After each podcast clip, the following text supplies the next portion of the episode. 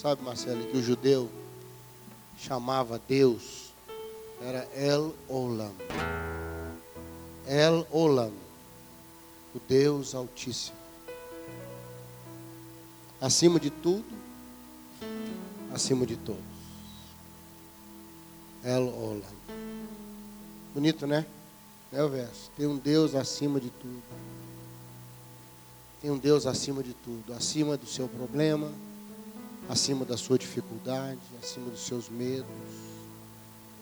Nós vamos gastar um tempo agora precioso orando por nossas necessidades ou por alguém. Amém? Por uma circunstância. Muito pode, por sua eficácia, a súplica de um justo. Não é justo que você é bonzinho, não. Foi justificado. Está no Senhor. Então, se você quer orar junto conosco, fique de pé no seu lugar. Nós vamos ter o nosso tempo de intercessão, de oração. Isso é algo que Deus moveu numa das reuniões e ficou, né, pastor Henrique? Por falar nisso, se você quiser trazer seu pedido de oração, colocar aqui, ó. Todos os dias a igreja está orando, né, pastor? De sete e meia às oito e meia. De sete às oito e meia. Aqui, ó. Aqui, nesse local. Domingo às 18 horas na sala ali, antes do culto. Se você quiser vir orar, pastor, eu queria um tempo de oração. Queria que alguém orasse comigo. Queria que orar por alguém. Queria trazer uma coisa mais específica. Vem para cá. De sete às oito e meia vai ter gente orando aqui. Né, por nossa nação o nosso povo, por cada família. Tempo de orar, irmãos. Tempo de orar. Nós não podemos abrir mão de uma das armas mais poderosas que nós temos, que é a oração. Muita coisa mudou na Bíblia quando se orou. Elias orou, não choveu sobre a terra, três anos e meio. Aí a Bíblia diz lá em Tiago, ele orou de novo e o céu abriu. Porque Elias estava sintonizado com o Deus que abre e fecha o céu. Mas eu queria pedir essa noite que Deus abrisse os céus para nós. Abrisse os céus. Vamos orar? Pai, há motivos colocados diante do Senhor aqui essa noite. E normalmente, ó Deus, são motivos muito além de nós. São coisas que escapam de nossas mãos ou do tamanho de nossos braços. Mas nós temos o Senhor, o bom Deus que cuida de nós. Nessa hora quero colocar essas vidas estão sendo apresentadas diante do Senhor, os motivos de saúde, de direção, de proteção, de sabedoria, de paciência. Abre o céu, Senhor, sobre nós. Abre o céu sobre nós, Senhor. Ezequiel disse: Eu vi os céus abertos e tive visões de Deus. Abre o céu, Senhor. O Senhor abriu o céu sobre Jacó. Ele viu a escada onde os anjos subiam e desciam. Mostra essa escada para nós, ó oh Deus. Onde o céu e a terra transitam. Abre o céu sobre nós, Pai. Em nome de Jesus. Amém. Amém? Vamos sentar? Pode crer. Pode crer na oração, porque oração é vida, é bênção, né, Vanessa? Muda tudo. A Bíblia diz: se tu creres, tu verás. Amém? Pode crer, pode crer que você vai ver. Eu queria caminhar com você em 1 Reis 19, essa noite, dar o nosso recado, nossa conversa. Sobre Elias, comecei a falar sobre ele agora, Elias. Mas eu queria olhar Elias como um discípulo de Deus, obediente. Elias não era judeu, morava em Gileade, não é? Era tisbita, que não se sabe exatamente onde é isso.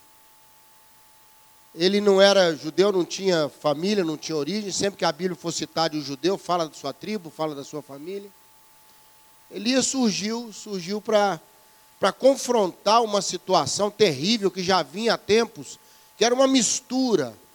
Não é? Teve um, um rei chamado Honri, comprou uma cidade chamada Samaria e transformou na capital do seu reino. E ele foi um homem muito ruim, muito ruim.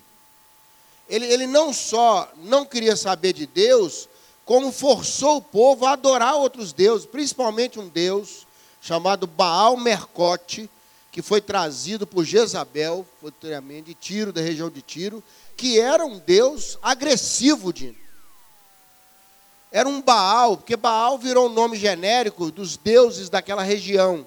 Mas esse Baal, chamado Baal Mercute, que era lá da, da região de Tiro e Sidom, de onde, região de Sarepta, onde até Elias ficou lá escondido uma época, o, o pai de Jezabel era, era não só o rei da região de Tibaal, como ele era o, o sacerdote. E ela trouxe esse culto e havia uma confusão em Israel, porque os judeus estavam oferecendo os filhos para Baal. Para você ter uma ideia, se construísse uma casa nova, um dos filhos tinha que ser oferecido a Baal, morto e enterrado no alicerce da casa para Baal abençoar a casa, era um Deus agressivo. Ele exigia sangue, ele exigia, sabe? E eu acho muito legal quando Elias foi confrontar lá no Monte Carmelo, e aqui fica uma dica para nós. Ele propõe um desafio para Baal. Você notou isso lá? Olha, o Deus que manda fogo do céu e tal. Mas ele não aceitou fazer sacrifício humano. Então, irmão, a gente enfrenta Baal, mas nunca no estilo Baal. Então, olha, aprenda isso na sua vida. Você não vai resolver querendo ser igual ao mundo. Querendo usar a coisa do mundo para Deus provar o que está no mundo. Não. Nós temos critérios. E o critério para Deus era um animal oferecido. Aí Elias falou: Olha, nós vamos desafiar Baal, mas o sacrifício não é no estilo Baal. O sacrifício é no estilo Senhor Deus de Israel. Mantenha seus padrões. Amém? Isso aí? Amém? Mantenha seu padrão. Fala, olha, eu posso até interagir, posso desafiar, mas não abro mão dos meus princípios espirituais e cristãos. Quem vai dizer como vai ser o altar do desafio sou eu. Não é os profetas de Baal. Não importa se são 450 e Elias era um só. Isso, esse negócio de maioria no mundo é bobagem, como alguém disse, um mais Deus é a maioria. Não, é não é verdade? Se Deus é por nós, né, Débora? Quem? Quem será contra nós? Quem? Nem nós mesmos. Nem nós mesmos, a gente atrapalha mais que o inimigo, Deus fazer em nós. Quem será contra Deus? Nem, nem nós. Nem, nem, nem altura, nem profundidade, nem outra pessoa, nem outra criatura, nem morte, nem vida, nada. Nada poderá nos separar do amor de Deus que está em Cristo Jesus. Nada. Elias teve uma, uma sequência que me impressiona. Me impressiona. Olha, ele vem do nada, da terra de Gileade, do nada, e confronta o rei, Acabe, que era descendente lá de Onri, ruim. Ruim. Ainda casou com Jezabel, aí misturou de vez, porque ela trouxe 450 profetas de Baal, mais 450 profetas do bosque. Bosque era um nome assim, carinhoso da consorte de Baal, porque esses deuses tinham deusas. Então ele tinha lá 850 profetas que comiam na mesa do rei, sustentados pela casa real. Já pensou que loucura? Né? Comia o que o rei comia. Coisa de primeiríssimo, eram tratados assim, não é? A pão de ló, como diz aí na, na roça, né? Tratado mesmo, ó, fina flor. Mel que escorre da rocha. E Elias, coitado, com a roupinha ruim, comia de qualquer jeito. É ou não é? Um cara esquisito, com a roupa estranha, só que ele veio de Deus. E ele dispara uma sequência que eu acho sensacional. Não esqueci o texto, não, viu, gente? Que eu preciso dele agora mesmo. Tá? Olha, ele entra e confronta Acabe e fala: Ó, Deus falou que vai parar de chover durante três anos e meio. E Baal era chamado Deus da tempestade. Era o Deus que trazia a chuva para ter a colheita. Deus falou: então, já que é assim, o céu está fechado. Eu quero ver Baal abrir. Fechou o céu, três anos. Irmão, seis meses de seca no Nordeste. A gente fica aqui em Belo Horizonte, cinco, seis meses sem chuva, já começa a ficar ruim, tudo seco, no Senhor, não é verdade? Imagina três anos e meio sem uma gota de, de água, de chuva. De um povo que vivia de plantar, colher e de cuidar de bicho. Que depende muito da pastagem, depende da água, depende da chuva, depende de várias coisas, da chuva serôide, da chuva temporã, que é a chuva no início da, da plantação, a chuva no final para colher. Já pensou que loucura que não foi? De lá ele vai para um ribeiro, porque Deus fez a seca sobre todos, mas manteve protegeu o seu profeta. Foi alimentado por corvos que traziam comida para ele, carne. Bebia da água do ribeiro, até que acabou tudo. Ele vai para Sarepta. Sabe o que é Sarepta? Era a região do pai de Jezabel, Etibal. E chega lá e se hospeda na casa de uma viúva. Todo mundo sabe a história, né? Estou fazendo uma sequência. O cara, olha Elias, Elias era fera demais. Aí chega na casa, a mulher falou, vou fazer aqui o último bolo aqui, nós vamos comer e morrer. Falou, não, dá o bolo para mim. Dá o bolo para mim, sabe por quê? Porque a partir de hoje, até acabar a seca, não vai faltar farinha na panela, nem água, nem nada para você. Logo em seguida, o filho dela morre. Ela leva lá para o sótão onde ficava Elias. Elias pega o menino e fala: Senhor, só me põe na casa dessa mulher para o menino morrer. Tem misericórdia, faz a alma voltar para o menino. E ele se deita sobre o menino três vezes. E a alma volta para o menino. Aí ele volta para Israel, enfrenta Acabe de novo, sobe no Carmelo, enfrenta todo mundo desce fogo do céu, mata os 450 profetas. Ô, gente, eu imagino, deve ter sido uma, uma coisa que os homens gritando para morrer, e o povo matando. É porque a Bíblia não tem som, senão você não ia aguentar essa página, tanto barulho. Essa página ia acordar seu filhinho dormindo. Porque esses profetas de Baal, eles gritavam, viu gente? se cortaram, já estava todo cortado. Ficaram até meio-dia se cortando todo, porque eles acreditavam que Baal ia trazer fogo do céu. Sabe, irmão, o que me entristece? Tem tanta gente enganado. Enganado, o cara vai ali, vai no cemitério, arranca o coração do morto, bebe aquele negócio todo ali. Ele acredita que fazendo isso, ele acredita que se for bonzinho aqui, ele vai reencarnar né, bonzinho. Eu nunca conversei com alguém que nas vidas passadas foi coisa ruim, nunca. Nunca. A pessoa, o que, que você era? Eu era princesa na Medo-Pérsia. Um outro falou que era um guerreiro famoso. Eu nunca vi um falar, eu era um vira-lata do faraó. Aí eu fiquei pensando, então em carne fica pior. Porque você era princesa, hoje você é o quê? Nada. Mas a pessoa acredita, estou te falando. Sinceramente, ela acredita. Eu, eu trato com o maior carinho, sabe? Pessoa, outro dia conversando com, com. Hoje ele é convertido, ele era ocultista. Ocultista, fazia esse negócio estranho aí. E ele falou que ele acreditava mesmo. Ele é sincero, sinceramente enganado. A gente precisa parar com essa ideia que a pessoa é mal intencionada. Está entendendo o que eu estou falando? E esses profetas de Baal se cortaram todo, acreditavam que ia descer fogo do céu, aquela coisa toda, e Elias valente ali, põe mais água aí, põe em volta aí o rego aí, enche de água aí.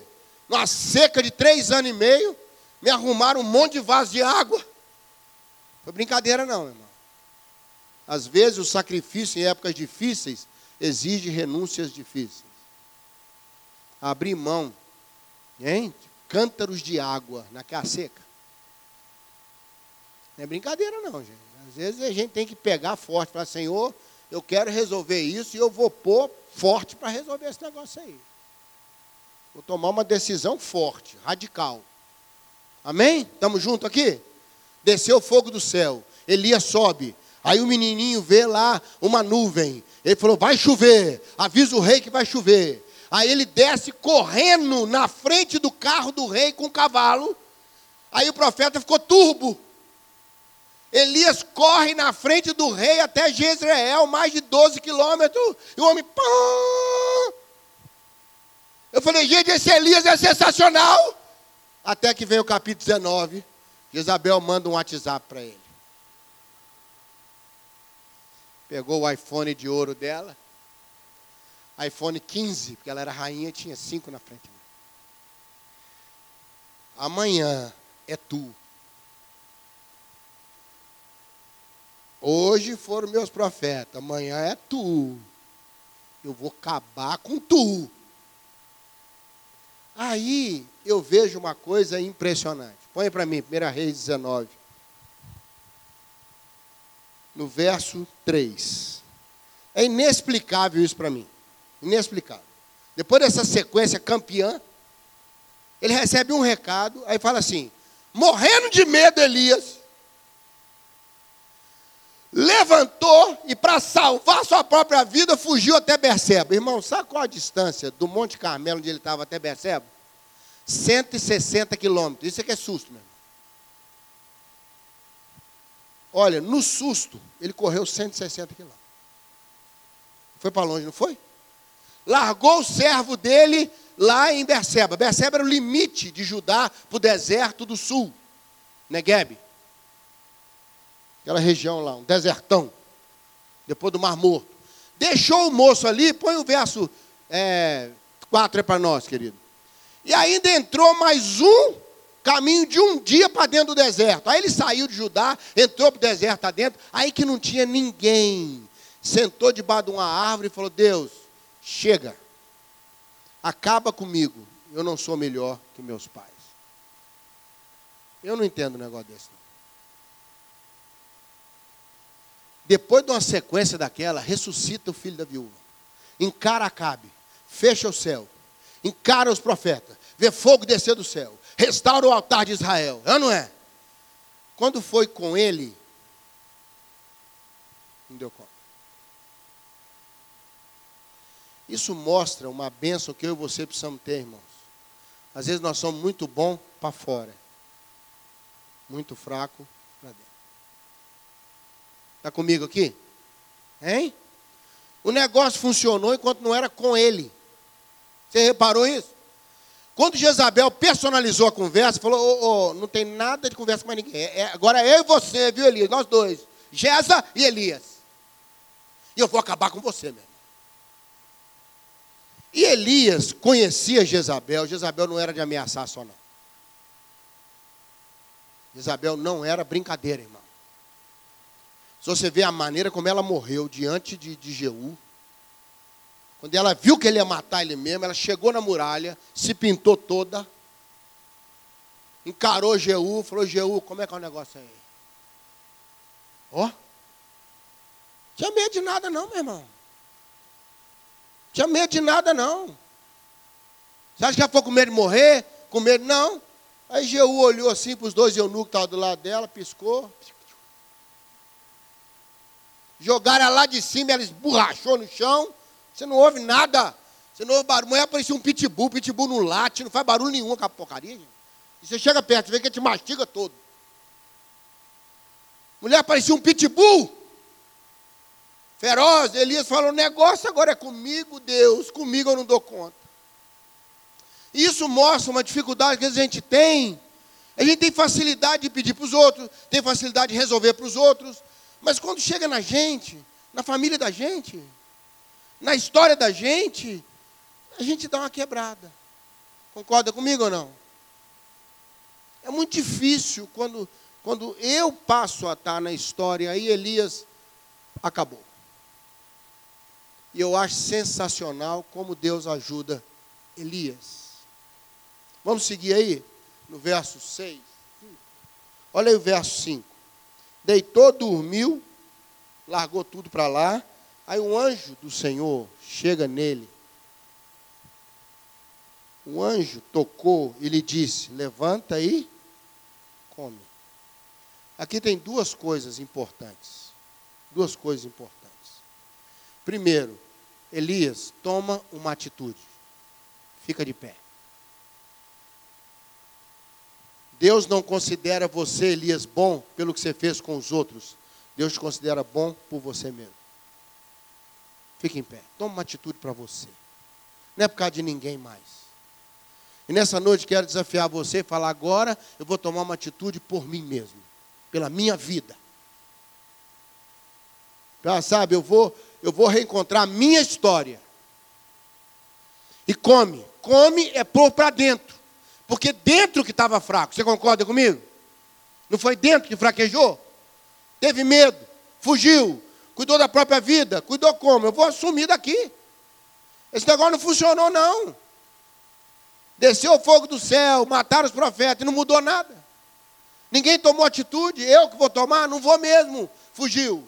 Aí o anjo falou: levanta e come. Continua, querido.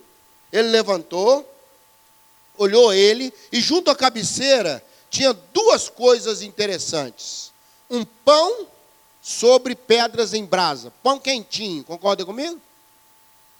Pão quentinho. E do lado, uma botija com água fresquinha. Olha quais são as duas coisas que Deus ia colocar para dentro dele: uma palavra, porque pão é palavra de Deus, uma palavra quente, uma palavra viva, uma palavra quando Deus falasse: olha, não acabou para você, não. Você chegou no fim de você mesmo, agora começa a minha parte. Porque às vezes, para a gente conhecer o início de Deus, temos que chegar no fim de nós mesmos. Tem que haver uma desistência para que Deus possa criar em nós uma resistência. Só para rimar. Amém? Tá? Às vezes precisa ter um final. Às vezes Deus deixa a gente chegar no zimbro mesmo. Às vezes Deus deixa a gente ficar sozinho. Ele abriu mão do servo. Ele foi embora. Ele falou: não adianta ficar alguém perto de mim. Eu quero o zimbro para morrer. Esse tal desse zimbro é um junípero, é uma árvore do deserto. Baixinha, com uma sombra. Não tinha para todo lado no deserto, não. Eu acho engraçado que Elias queria morrer, mas achou um lugarzinho confortável para morrer, né? Falou, vou me acabar, mas me acabo na sombra. Hein? Ah, não é? Pelo menos ele teve um mínimo de decência, né? Vou dar um fim para mim mesmo na sombra. Não vou virar um troço queimando na, areia, não. O senhor falou, que isso, Elias? Eu tenho uma palavra para você pôr para dentro. Uma palavra quente. Uma palavra para você que vai fortalecer você, não é mais por causa dos outros, não é porque há pessoas à sua volta, não é porque você tem uma história com os outros, não, você. Deus olhou e falou: Elias, come, e depois refresca por dentro. Sabe por quê, irmão? A gente não precisa só de uma palavra de força, não. A gente precisa de um afeto também. A gente precisa de refresco. Refrigera minha alma, Salmo 23. Às vezes nós não precisamos que Deus fale nada com a gente bravo, não. Precisamos do colo de Deus do afeto de Deus. Amém? E aí ele comeu, dormiu de novo. Olha que interessante. O que, que é isso? Descanso. Irmão, sabe, além do Senhor trazer provisão para nós dentro, Deus precisa nos dar descanso. Elias estava esgotado. Olha, aquela sequência que eu te falei, imagina a exaustão emocional, mental, espiritual, física. É ou não é verdade? Que ele estava vivendo naquela hora? O que foi, Benção? Tá? Então ele estava naquele momento, voltou a dormir, descanso. Aí segue lá e fala: o anjo tocou de novo. Olha aí o próximo versículo. Veio segunda vez o anjo, tocou e disse: Levanta e come, o caminho vai ser longo para você. O Senhor toca em nós, o Senhor nos dá provisão. Sabe, esse toque é o afeto de Deus. Essa provisão é uma palavra de Deus para mim. Para mim. Não é mais para mim entregar para os outros. Uma palavra de Deus para mim, para ser absorvida em mim, dentro de mim, e eu ficar bem com essa palavra. Quero pedir a Deus que te dê uma palavra para você nessa semana. Amém? Para você, uma palavra boa, quente nas pedras, na brasa. Sabe, uma água fresca que refresque a sua alma, que haja um toque qualquer de Deus, que haja um, um movimento de Deus para tirar a gente dessa, dessa entrega. Primeiro vem o descanso, aí depois Quando Deus dá o segundo toque, vem a força para caminhar uma nova direção. Sabe o que eu queria dizer para você? Sabe o que vai ajudar a gente quando o problema vem para a gente, fragiliza a gente? Deixa eu te dar um exemplo. A gente é muito bom para orientar o filho dos outros. É ou não é verdade? Hein? Até que o problema chega no filho da gente. E aí? Tem uma, uma ilustração de um policial que foi prender um traficante. Quando ele foi fazer a prisão, descobriu que o traficante era o filho dele. É muito complicado, irmão. Hein? É muito complicado. É interessante quando é lá fora. E sabe o que eu tenho notado? A gente antes ouvia as notícias longe da casa da gente. É, não é verdade? Longe, oh, que pena. Agora é com seu tio, com a prima, é com, com o irmão. Parece que o mal chegou perto da casa da gente. Parece que as coisas chegaram para a gente. O que estava lá chegou aqui. Então quero abençoar você como discípulo do Senhor, que, que é muito bom quando Deus quer usar você, mas muito fraco quando confrontado é você. Quando é na gente. Elias foi bem até a coisa vir para o lado dele. Aí ele se perdeu. Ele se perdeu. Mas o Senhor o recuperou. Recuperou, dando a ele descanso, dando a ele provisão, dando a ele uma outra direção, um lugar para ir. 40 dias e 40 noites ele caminhou até o Monte Horeb. Com a força dessa comida. Você não tem ideia até onde você vai poder ir quando Deus te der força e te der provisão. Deus vai te dar a condição de andar muito mais longe do que você pensou. Você vai um dia, é não é verdade? Um dia. Quando o Senhor fortaleceu Elias, ele andou 40. Irmãos, é incomparável o tanto que a gente vai conseguir com a força de Deus. É muito mais do que a nossa própria força. Eu quero abençoar você hoje à noite. Que talvez está tá vivendo um momento igual a Elias. Falou, pastor, agora o negócio bateu na minha porta. Agora a situação está dentro da minha casa. Eu preciso de uma palavra, eu preciso de uma água fresca, eu preciso de um lugar para ir, eu preciso que o Senhor me fortaleça. Se você está vivendo isso, eu quero orar por você, quero orar por nós. É muito complicado quando a coisa lá vem para cá. Mas o Senhor vai te dar vitória. Você crê nisso?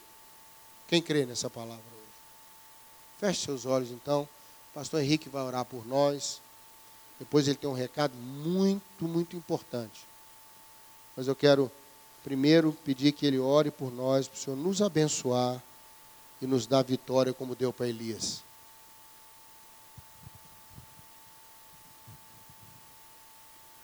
Glória a Deus. Nós precisamos glorificar a Deus porque Ele mostra tudo. Ele mostra um homem vitorioso e depois um homem que se esconde, despenca e pede para morrer. Talvez você entrou aqui hoje, morto, num corpo que anda, mas dentro de você a sua alma está doente, o seu espírito está doente, e isso reflete no seu corpo. E a palavra que nós recebemos hoje é que, apesar de você estar numa caverna, Deus quer te levantar. E aí você precisa ser um homem ou uma mulher que conhece verdadeiramente esse Deus.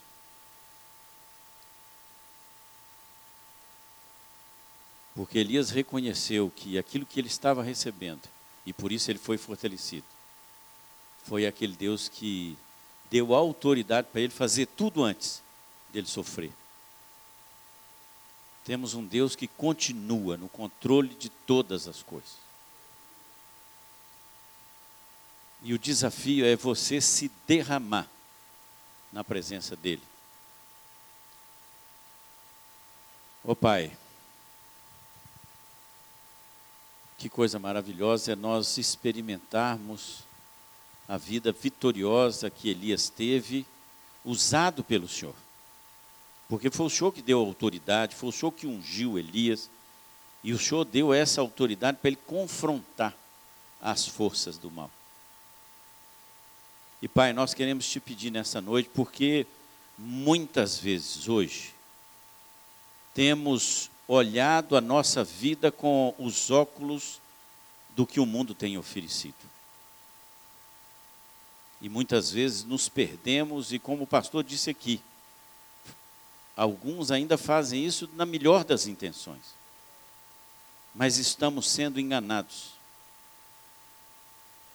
E por isso o Senhor levanta Elias e ele confronta as forças do mal. E como aprendemos hoje aqui, quando temos vitórias no mundo espiritual, porque intercedemos por pessoas, a nossa alma, o nosso espírito enfraquece, nosso tanque fica vazio. E muitas vezes nós queremos desistir, porque achamos que não tem mais jeito. Mas o Senhor vem e nos toca. E a Sua palavra quente, fresquinha, vem e anima a nossa vida novamente, e o Senhor nos alimenta, e o Senhor refresca a nossa alma.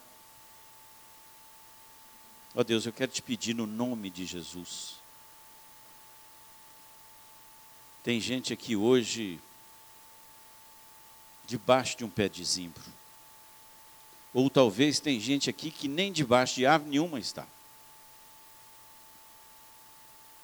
Mas eu creio, porque eu sei que o Senhor é o Deus que vai ao encontro daquele que é desvalido, daquele que quer morrer. E a morte aqui é o sentido de todas as coisas, aquele que desistir. E por isso, Pai, traz um ânimo, que essa palavra seja quente, que anime o coração do teu povo que está aqui hoje. E que o Senhor refresque a vida de cada um deles e que eles saiam aqui reanimados para enfrentar uma maratona que o Senhor tem na vida de cada um de nós. Por isso, Pai, abençoa o teu povo. Pai, não deixa ninguém sair daqui sem receber a palavra que o Senhor tem, porque quando abrimos os nossos ouvidos, o Senhor fala conosco. Por isso, Pai, abençoa esse povo aqui hoje. Não é amanhã, mas é agora em nome de Jesus. Amém. Querido, querida, dois avisos rápidos. Um é, dia 19 agora, um sábado, as meninas aqui não precisam não anotar, mas você pode anotar e convidar o maridão, o noivo, o namorado. Nós vamos ter aqui um café dos homens. Você traz o, o, o lanche, tá? Eu vou provar do seu, você pode provar do meu, não tem problema nenhum. Mas nós vamos ter um tempo aqui, né, conversando de homem para homem. Até porque a coisa está feia, viu, homem? Nós estamos. Eu fiz um desenho outro dia do Banana Man. Vocês conhecem? É isso que nós estamos virando. Né? Estamos sem. Deus nos colocou como provedores espirituais da nossa casa. Não só como provedores financeiros, né, físicos, mas como provedores espirituais. E nós estamos abrindo mão do papel que Deus deu para a gente. Por isso temos uma nação em dificuldades, temos igrejas em dificuldade e sua família fica em dificuldade. Então eu quero te desafiar, dia 19, vem aqui. Nós vamos tomar um café. Se você é homem, você vem aqui tomar café comigo. Entendeu? É. É coisa para macho mesmo, tá? É de raiz. O segundo é o seguinte, põe aí para mim aí a.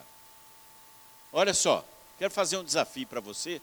Eu conversei com o pastor Zezinho, nosso, nosso desafio, tá bonito. Tá vendo esse menino aí? É o Davi. Davi foi a primeira criança atendida pela Casa Nutri. A Casa Nutri é um projeto do, do Dr. Ailton. É, Trabalha-se com crianças com subnutrição crônica grave. Quase metade das crianças de Moçambique tem subnutrição crônica grave. Esse menino foi deixado na porta do Secor, que é uma iniciativa da comunidade Zona Sul, para morrer. A mãe muçulmana. Ele foi deixado na porta do Secor. E a Casa Nutrito tratou do Davi. Hoje ele tem sete anos de idade, está lá na escola. Olha a diferença. É o trabalho da igreja. Sabe o que, que faz lá? É amor e serviço. Porque o islamismo está varrendo Moçambique. Nós temos 12 pessoas, nós vamos para lá. Eu vou, eu fui o ano passado. Eu sou eu viro secretária de médico lá. Entendeu? Eu fico fazendo o atendimento e faço qualquer coisa lá para ajudar. Pelo menos tento não atrapalhar. É, nós vamos atender, tem duas casas Nutrir lá agora, e vamos abrir mais duas casas a 150 quilômetros é, de Nampula para onde nós vamos. Essa igreja tem abençoado esse projeto com ofertas de amor. O ano passado, nós deixamos para as duas casas que estão lá remédio para seis meses. Por quê? Porque as comunidades que assumem isso lá, elas dão alimento, elas dão leite, açúcar e vitamina para essas crianças. Tem todo um trabalho ao longo do tempo. Nós vamos lá agora para ver como é que está o crescimento das crianças e você pode ver. Detalhe, a mãe do Davi, que era muçulmana, hoje é a líder do louvor da igreja. Simples. Quem está indo, pagou a passagem, está pagando todas as despesas, e aí eu quero te pedir assim, ore, porque quando a gente fala que é evangélico, eles não querem a gente lá não. Eles criam toda a dificuldade para um cristão entrar em Moçambique. Mas nós estamos levando aqui a Cacá, né, a filha da Débora aqui está indo, né, uma, é, a minha sobrinha que é psicóloga, então nós temos enfermeiros, psicólogo, médico, nós vamos para lá abrir mais duas casas, atender criança, atender comunidade. Então nós saímos dia 27 e voltaremos no dia 6, dia 6 a gente está aqui. Se Deus moveu o seu coração, está ali atrás o gasofilácio, você pode, duas coisas, conto com sua oração, e Deus mova seu coração para você ofertar, esses recursos serão usados na compra de remédio. O ano passado eu vi, nós saímos para comprar remédio de menino com infecção grave, internamos menino de seis meses, a mãe não dava leite para ele, dava um refrigerante, pior do que Fanta, porque ela falava que o, o leite dela matava a criança, porque ela já tinha perdido um filho. Então, além do problema de comida, a ignorância astravanca o progresso. Conto com você, Deus te abençoe, semana abençoada e que você busque essa intimidade com esse Deus maravilhoso. Semana abençoada para você, querido.